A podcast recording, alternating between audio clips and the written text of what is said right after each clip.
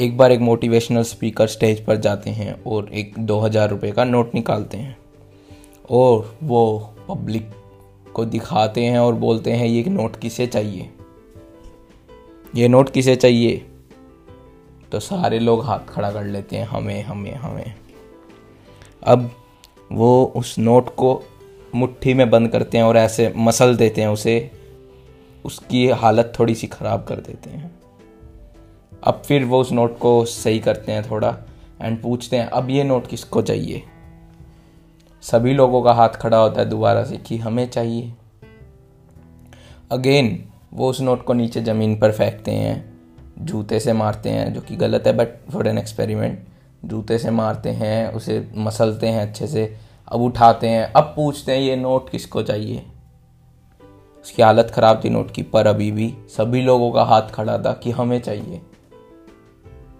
तो उन्होंने एक बंदे से पूछा कि तुम्हें अब ये नोट क्यों चाहिए? ये तो मैंने गंदा कर दिया है, नीचे मार दिया है पेड़।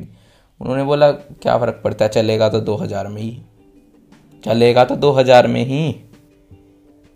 तो उन्होंने बताया कि जब एक ये नोट, सिंपल सा कागज़ नोट, जिसे आप मनी मनी बोलते हैं वो उसकी कीमत नहीं गिरा पा रहे हम कुछ भी करके। हमने उसे पीट लिया, उसे ज़मीन में रोंद लिया, उसकी कीमत नहीं गिरी, वो अभी भी उतने में ही चलेगा।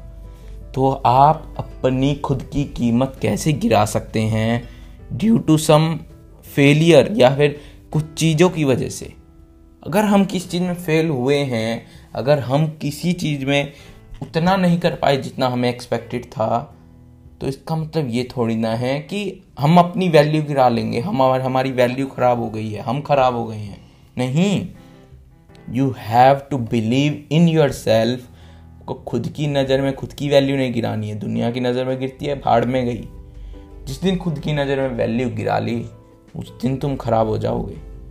अगर खुद की नज़र में अपनी वैल्यू अच्छी है, अगर हमें खुद पर विश्वास है तो कर जाएँगे किसी दिन कुछ ना कुछ अच्छा करके जाएँगे। एंड खुद में विश्वास रखें, खुद को वैल्यू करना सीखें, खुद को वैल्यू करेंगे तो सक्सेस ज़रूर अचीव करेंगे एंड छोटे मोटे फेलियर एंड सेटबैक्स तो आते रहते हैं लाइफ में। उन्हें देखकर हमारी खुद की वैल्यू नहीं ख़राब होनी चाहिए। So I hope you like this episode and thanks for listening and bye bye